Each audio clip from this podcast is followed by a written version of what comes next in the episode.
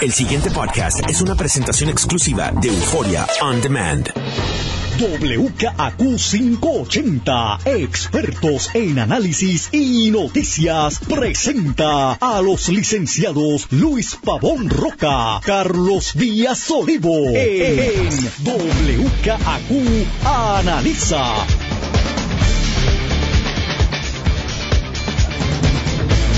Gracias, Carles. Muy buenos días, amigas y amigos. Soy Luis Pavón Roca. Les doy la bienvenida a WKQ Analiza. Don Carlos Eduardo Díaz y Olivo. Don Luis Eduardo Pavón Roca, buenos días. Don Fernando pide un turno de privilegio. Es que nos hemos comunicado con la, o sea, la policía se comunicó con nosotros para señalarnos que ya abrieron los tres carriles que estaban cerrados en la PR5. En Bayamón. Ah, en Rexville, eh, cerca así de allí por donde están las canchas de soccer y esa, esa salida a 18. Eh, fueron abiertos, ya se recogió el aceite de la fritolera. ¿Y, ¿Y qué fue lo que pasó? Yo leí anoche, me llama la atención que tanto, me llama la atención dos cosas con esa noticia. Sí. Porque estaba escuchando WKQ y yo creo que fue Hernández Peña, que fue el municipio el que resolvió el lío. Tuvo que el municipio Pero ¿y dónde está el señor de Obras Públicas? Porque esa, esa carretera no es municipal. no es de metro, Metropista. metropista a las 5 sí. Ok. Eh, y entre metro y el municipio, que fueron los más, pues desde anoche a las cinco y media de la noche estuvieron hasta ahora. Pero ¿y qué fue lo que se viró? Pues es un camión que recoge aceite usado de los restaurantes. Ah. Eh, así que toda esa olor a frituras, si había olor a frituras esta mañana, por todo,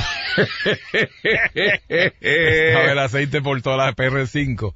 Y eh, parece que el camión se vació completo.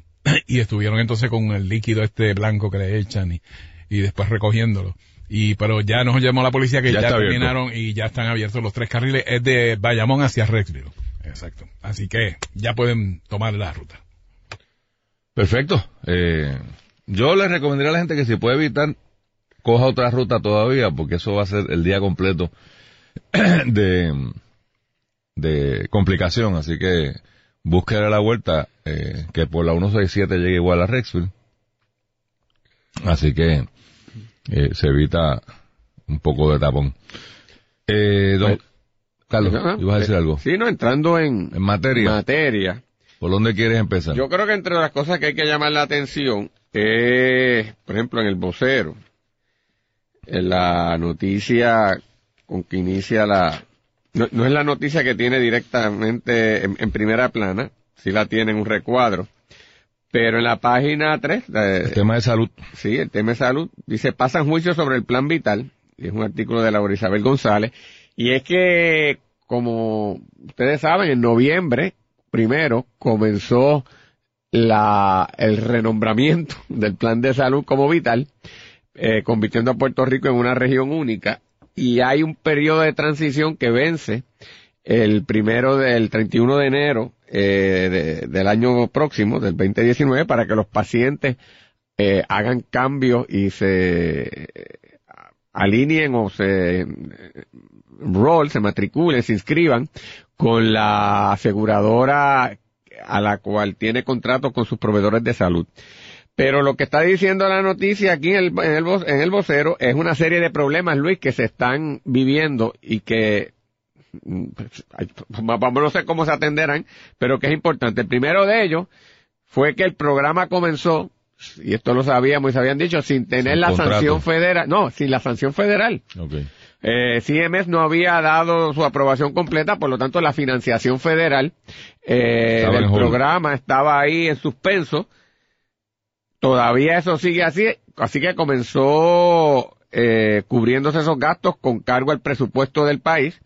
Así que, de nuevo, si había problemas con la capacidad del gobierno de pagar el plan, ahora hay un elemento de preocupación adicional con todo lo que está pasando, así que eso sigue latente. Te voy a mencionar varias de las cosas que, que están ocurriendo y que se señalan ahí, porque son importantes. Eh, uno de los problemas que se está confrontando aquí es que ACES cogió los pacientes que estaban eh, bajo el plan antes de que Vital empezara formalmente y los redistribuyó entre las cuatro aseguradoras que habían ya hecho arreglos con ACES y ACES había escogido para participar del plan. Pero recuerda que las aseguradoras no son las que proveen directamente los servicios a los pacientes, No, ni es el gobierno de Puerto Rico. La aseguradora es un intermediario entre el gobierno y un grupo de médicos o proveedores de salud que a través de unas organizaciones eh, que en inglés llaman HMO, ¿verdad? De, de- de manejo de... Health Management Organization. Eso es lo que significa HMO. Correcto. HMO. eh, contratan con las aseguradoras, pues lo que ha pasado es que no todas las eh, eh, grupos médicos o grupos de proveedores necesariamente contratan con las cuatro aseguradoras. Por consiguiente, ¿qué es lo que ha pasado? Como hicieron una asignación antes de que se acabara la contratación final de los grupos con las aseguradoras, hay, asegura, hay, hay aseguradoras que se han quedado con pacientes de proveedores con los que no tienen contrato, lo cual implica que ese paciente puede- corre el riesgo de quedarse sin su médico eh, de su predilección si no hace una transferencia antes del primero de enero. Y mucha gente ni siquiera tiene idea de esto. La, el gobierno que no tiene muchos recursos tampoco está dando una orientación a estas alturas sobre ese particular. Las aseguradoras que tienen esos pacientes aunque no le corresponden porque no tienen contrato con los grupos, tampoco lo van a viabilizar porque perderían este Los mudan de grupo. los mudan de grupo y perderían en ese sentido el recibo del, del capitation o del, o, o del pago que, que la aseguradora ha pactado con ellos. Me dicen también, Luis, que hay unos problemas con la parte de salud mental. No todas las aseguradoras tienen la estructura eh, suficiente para poder garantizar la prestación de servicio en el área mental, que siempre ha sido el patito feo en el área de salud, pues se complica aún más la, situación. De igual manera dicen que hay eh, en la parte de especialistas, que hay problemas en la contratación de los especialistas, no todos los especialistas están tampoco en, en- arreglos con, con, con estas aseguradoras. Así que he mencionado por encima algunos de los, de los problemas que se está experimentando y la cosa está, está compleja. Así que, mi- entre otras cosas, quiero alertar a los pacientes que si usted es paciente de Luis Pavón Roca, el hecho de que toda la vida haya estado con Luis Pavón Roca no es seguro que vaya a estar con Luis Pavón Roca después del primero de enero, del, desde el 31 de enero del 2019, si no se asegura que Luis Pavón Roca y el grupo a que Luis Pablo Roca está adscrito tiene un contrato con esa aseguradora eh, al que está asignado, eh, a usted le asignaron, porque porque le hayan asignado a, un- a- una aseguradora que no tiene arreglos con Luis Pavón Roca y su grupo, y por lo tanto se quedó allí fastidiado porque después del 31 de eh, enero no va a poder hacer esos cambios. Sí, va- vamos a repasar eso un poquito. El- nos, nos movimos de un sistema donde por regiones se le asignaba a una aseguradora el que tuviera la red de proveedores para atender las necesidades de salud de esa, de esa región, ¿no? Y si usted vivía en Fajardo, pues le tocaba, yo no, no me acuerdo quién, cuál era, y, vamos a no mencionar el nombre, o sea, la que fuera, eh, eh, Roca este, Health Services, o, o, o mejor, eh, Pa- Pavón Roca Insurance. Y Pavón Roca Insurance había contratado con mm, Díaz Olivo Doctor, con Fernando este Laboratorio, con Golo este Rayos X, y usted iba a donde lo mandaran en, en, en esa red de proveedores. Concepto de este gobierno, que yo no estoy muy convencido de que sea un buen modelo, pero vamos a ver qué pasa. Aparentemente, don Víctor Ramos eh, le gusta. Eh, era convertir la isla en una Víctor sola Ramos reunión. sale en el, en el, en el, en la cubierta noticiosa diciendo que tiene reparos con- de nuevo Sí, con pero- la influencia pero de las aseguradoras en, el, en la cosa. Pero va- vamos a eso, vamos a, la- vamos a eso ya mismo. Ajá. No, porque es que te, te dice eso, que pero, quería porque lo mencionan que, que, que pero es, es que está hablando, como siempre, está hablando con la, por los dos lados de la boca. O sea, yo quisiera que hubiese seriedad en la discusión de estos problemas. Porque dice que entonces Vital se acerca al plan, a un modelo de plan ideal universal. Entonces no te quejes, ¿en qué quedamos? O sirve o no sirve. O se acerca al modelo que tú quieres o no. Pero es que es bien fácil hablar con los dos lados de la boca. Eh, pero lo que quiero es dar un poco los hechos de cómo, cómo llegamos a donde estamos. El gobierno entonces dice, vamos a hacer una libre selección, que, que no es tal libre selección, pero es más libre de lo que había antes. Y el cambio es que entonces, yo, independientemente de donde yo viva en Puerto Rico, puedo escoger cualquiera de las aseguradoras que tiene contrato con el gobierno. Repito, antes era por región. Si usted vivía en Mayagüez, usted, y a Mayagüez le tocó eh, Pavón Roca Insurance, usted está pillado con Pavón Roca Insurance. Punto, se acabó. Usted, lo, usted tiene que estar con esa aseguradora. Y el Fajardo estaba con Fernando Insurance. Y that's it. Ahora cualquier ciudadano puede ir con Fernando o con Pavón Roca. Eso significa que las aseguradoras tienen que montar una red a nivel isla, a nivel nacional. Y eso es un problema, eso tiene costo. Lo que tú dices, Carlos, es bien importante que la gente y los beneficiarios que nos estén escuchando nos entiendan. En el proceso de transición, lo que hizo ACES, y yo creo que con alguna lógica, fue decir, mire, los que estaban con Pavón Roca, se quedan con Pavón Roca. Van a tener una ventana para cambiarse, pero de entrada se quedan donde están. De momento, pero ahí es que está el problema. Eso, a eso voy. Eso. Adelante. Yo estoy en Fajardo y estaba con Fernando Insurance. Presumiblemente todos mis médicos están ahí, pero no necesariamente. Usted ahora como consumidor, o sea, como, como beneficiario, tiene derecho a cambiarle plan médico. Pero ojo cuando haga eso, porque tiene que asegurarse que los médicos de su confianza tienen la contratación con, Con ese plan médico. E- e- Ese es el truco que, que- que usted tiene que estar claro. Que es lo mismo que se hace con Medicare Advantage, o, o una recomendación que yo siempre he dado. O sea, asegúrate de que tu médico, el de tu, la farmacia, cuando digo médico, para que el récord esté claro, me refiero a proveedores de salud. Usamos los médicos como ejemplo porque pues son los más dramáticos. Pero si usted tiene un laboratorio de confianza, si usted tiene una farmacia de confianza, si usted tiene especialistas, con los especialistas que es el lío. Pues si usted le da catarro, cualquiera lo atiende. Pero con los especialistas, y usted lleva 20 años, porque es paciente, qué sé yo, de una condición pulmonar y usted tiene su neumólogo, usted tiene que en los próximos 30 días validar que ese neumólogo, si usted se antoja de irse con plan X, ese plan X haya contratado con el neumólogo. Porque si no, usted o cambia de neumólogo, neumólogo o se quedó, o lo paga cash, que, no sería el caso, ¿verdad? Porque son, son reformas. Así que ese es un, y ese proceso pues es normal, yo creo que no, no es, no es criticable en la medida en que tú estás manejando 1.5, 1.6 bi- vidas, billones de vidas, y estas transiciones siempre son traumáticas. Ahora, vamos a la, a la discusión eh, sustantiva o conceptual o filosófica. Aquí hay un montón de expertos y hay, y hay de los citados aquí, hay dos que yo reconozco como expertos y que respeto como expertos.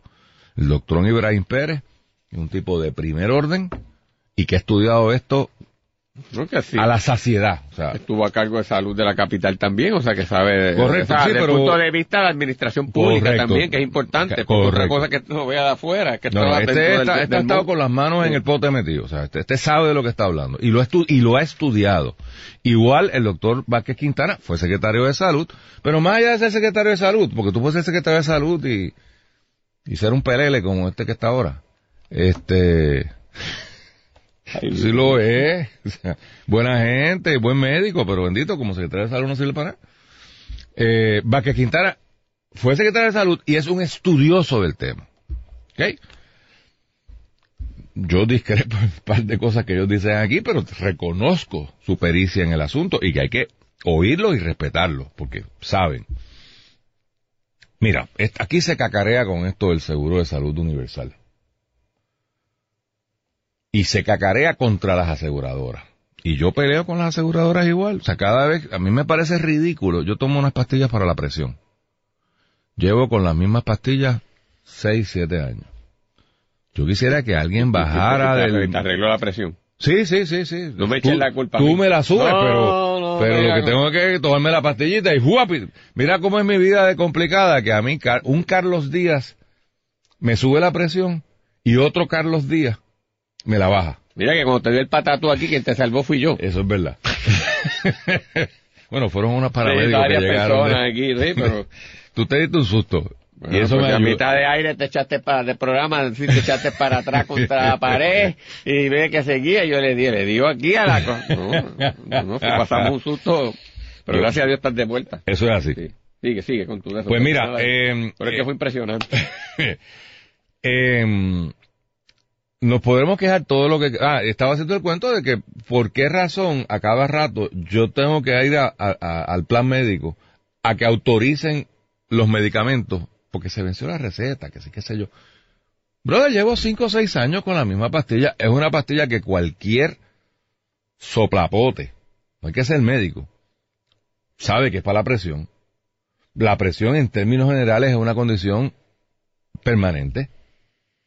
O sea, es como decir diabetes, o sea, tú vas a hacer- Entonces, ¿por qué fastidiará la vida al usuario? Pero bueno, ese es otro problema. Ahora, la única razón por la cual no ha colapsado el sistema de salud de Puerto Rico por las aseguradoras, hoy, hoy, hoy, esto lo digo con un 100%. Yo estoy dispuesto a sentarme con Ibrahim. ¿Por qué digo esto? Porque ante el desbarajuste del gobierno de no haber conseguido la aprobación de CMS, que al día de hoy no está aprobado, ¿quién está pagando? ¿Alguien se hace esa pregunta? Esto lo está flotando la aseguradora. Están cogiendo una, ellos saben que eso se va a aprobar en algún momento, saben que los chavitos llegarán, pero ¿y si no? ¿Quién le estaría pagando a los médicos? ¿El Fondo General? Pero lo que están planteando también, Luis, es que precisamente como hay ese problema de fondo, las propias aseguradoras están cortando Ah, el, el, el acceso claro, y, y- y- pero y- y- vamos a eso.